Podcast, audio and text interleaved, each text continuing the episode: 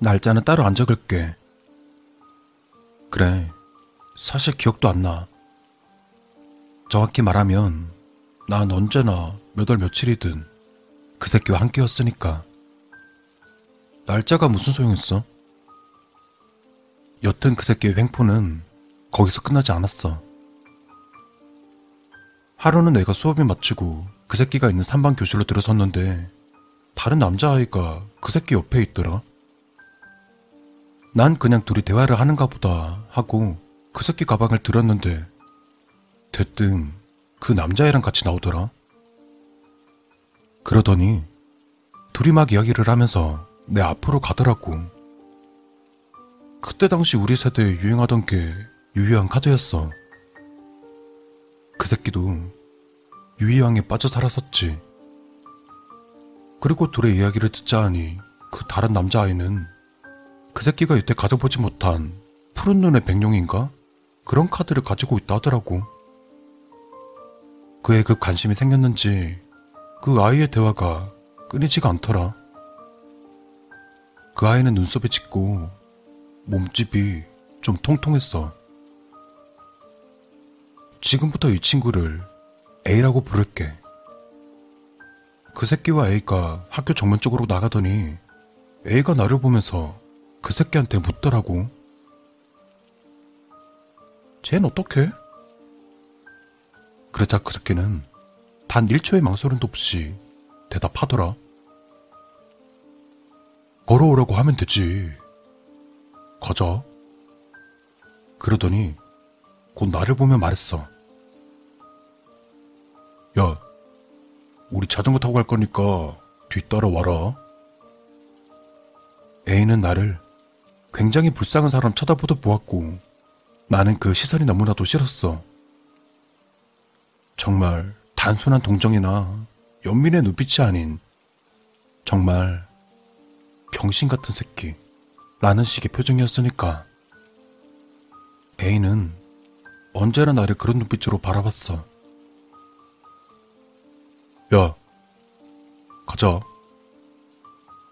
그렇게 그 새끼가 한마디 꺼내자 A도 곧 뒤따라서 자전거 페달을 밟으며 둘이 나란히 가더라.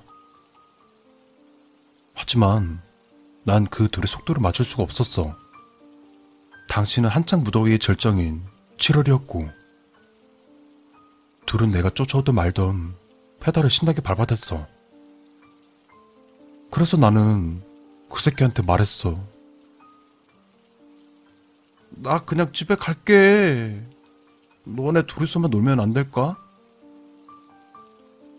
그랬더니 또 내 뺨을 한 대 치더라. 뒤질래? 맞기 싫으면 따라와. 내가 그 새끼를 따라가야 하는 이유는 단 하나야. 그 새끼 가방을 들어줄 사람이 없고 괴롭힐 사람이 없으니까. 결국 한마디 못 해보고 다시 뒤를 쫓았지. 그러다가 한 300m쯤 멀어졌을까? 대뜸 앞서가던 둘이 멈춰서더니 날 보고 소리치더라고. 야, 빨리 오라고. 하나, 둘. 그래서 난 어떻게 했냐고? 맞기 싫어서 또 뛰었어.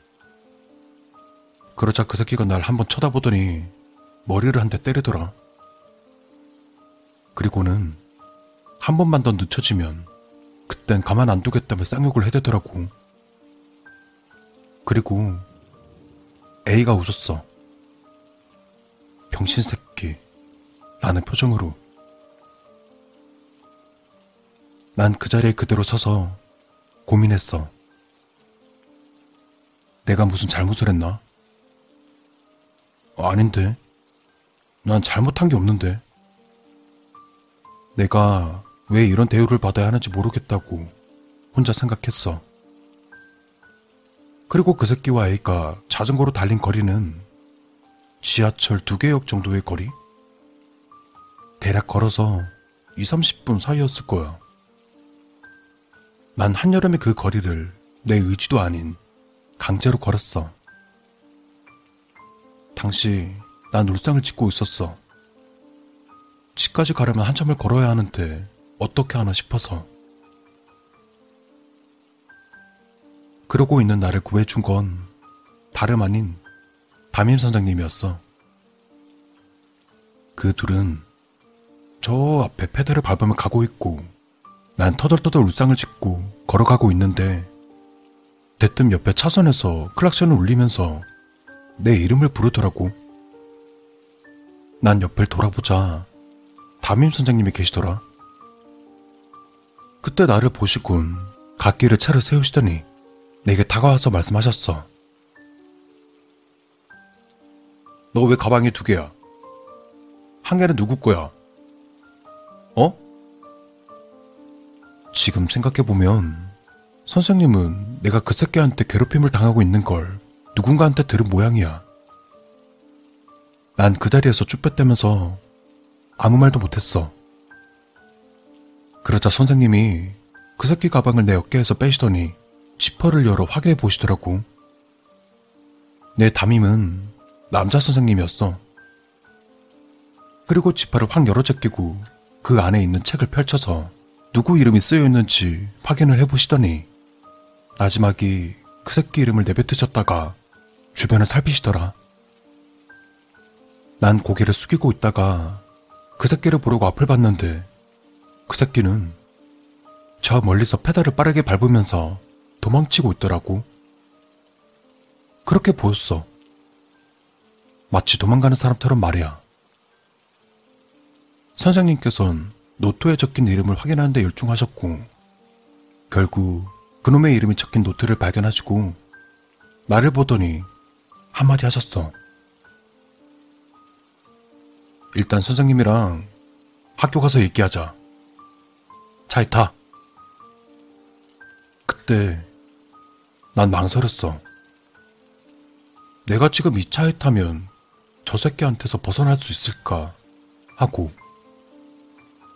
그런 나를 알고 계신 건지 선생님은 내 팔을 잡고 거의 반 강제식으로 차에 태우시더라고. 난 하는 수 없이 선생님 차 조수석에 앉았어. 선생님 또한 운전석에 앉으시더니 내 손을 한번 잡아주시곤 벨트 먼저 매라고 하셨지. 난 선생님이 그 새끼 이야기를 먼저 꺼내실 줄 알았지만 아직은 아닌 듯 보였어. 우선 학교에 가서 선생님이랑 차근차근 얘기해보자. 그리고 난 다시 학교를 향했어. 선생님이랑 같이. 이번엔 학교 안에 위치한 놀이터가 아닌 내가 공부하는 교실로 말이야.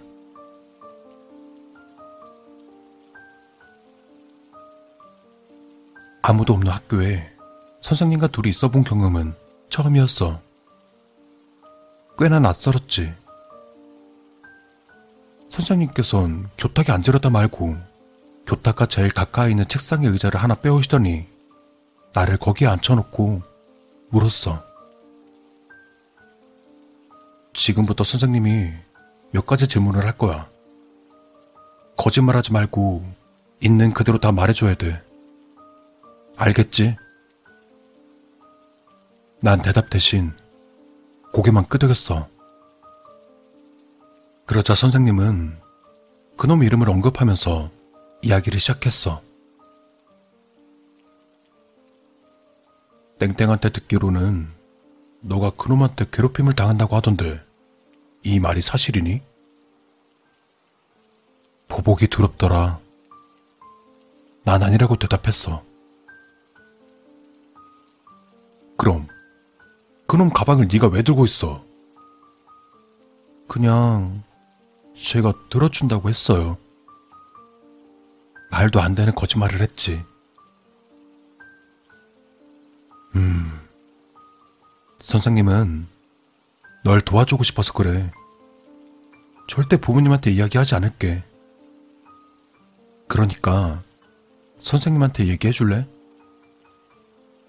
그리고 난 또다시 망설였어. 아니, 어쩌면 무더운 여름날 길가에서 날 반강제적으로 교실로 데리고 온 그때 그 모습처럼 나에게 반강제적으로 물어봐줬으면 하는 그런 바람이 더 컸지. 하지만 입을 다물고 있는 내 모습을 보신 선생님은 결국 포기하고 이야기를 바꿨어. 그래, 좋아. 네가 이야기를 안 하겠다면 그놈한테 가서 물어야겠다.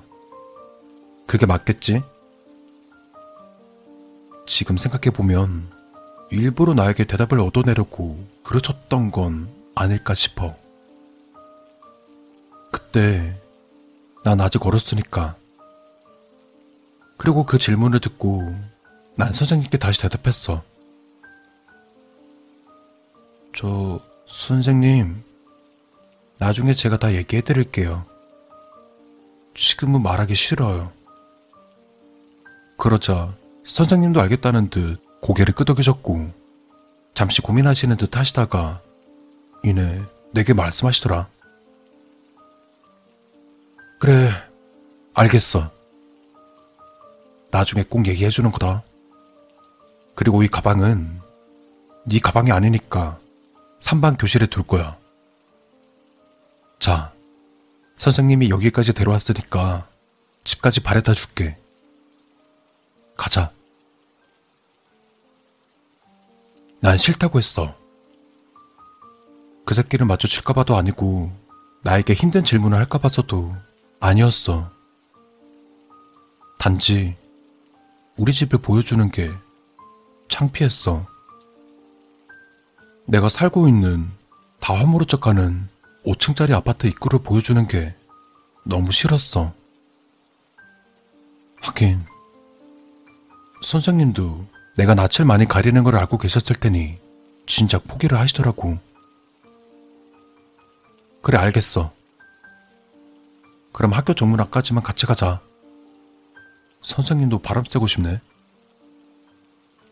그렇게 말을 끝마치고 교실을 빠져나와서 같이 교문까지 가는데 나는 봤어. 학교 놀이터에서 그놈과 아이가 우리를 보고 황급히 미끄럼틀 뒤로 숨는 모습을 선생님은 못 보셨는지 아무 말씀 안 하시더라고. 그리고 난 생각했지. 선생님과 헤어지고 내가 이 길을 따라 내려가고 또 선생님의 등을 돌리는 순간 난 또 저 새끼한테 맞겠지. 하고 말이야. 하지만 내 예감은 운 좋게도 빗나갔어. 학교 언덕을 내려가면서 계속 뒤를 돌아봤지만 선생님이 학교 안으로 들어가실 때까지 그놈은 내 앞에 나타나지 않았어. 난 슬슬 걱정이 됐지. 내일 또 저 새끼가 나한테 뭘 할 게 분명한데 난 뭐라고 대답을 해야 하나 싶어서 말이야.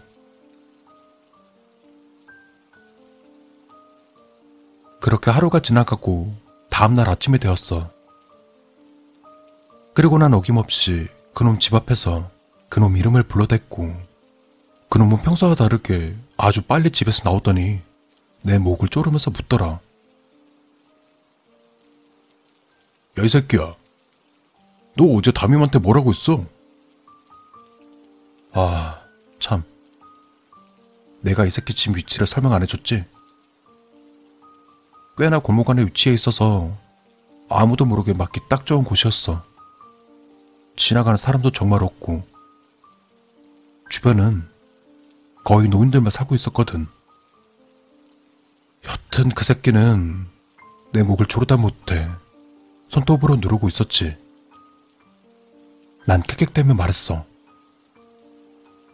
아무 말도 안 했다. 정말이다. 진짜 아무 말 안 했다고. 그러자 손에 힘을 풀더니만 발로 내 허벅지를 차고서 한마디 던지더니 다시 집으로 들어가더라고. 오늘 나 학교 안 갈 거니까 너도 가지 마. 하지만 난 그놈 말을 무시한 채 혼자 터덜터덜 학교를 향했어. 어차피 자기가 학교 안 간다 했으니 난 모르겠다는 심산으로 말이야. 어쩌면 그날은 저 새끼한테 시달리지 않을 수 있겠다는 생각에 기분이 좋아지기 시작했을 거야. 그런데 문제는 다음날 터졌어. 다음 편에 계속됩니다. 뒷이야기.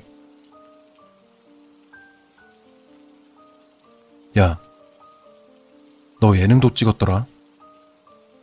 초등학교 다닐 때 네 꿈이 가수라고 했었던 기억이 얼핏 난다.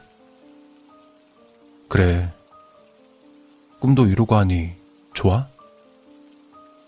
어디 네가 얼마나 높이 올라가나 지켜볼게.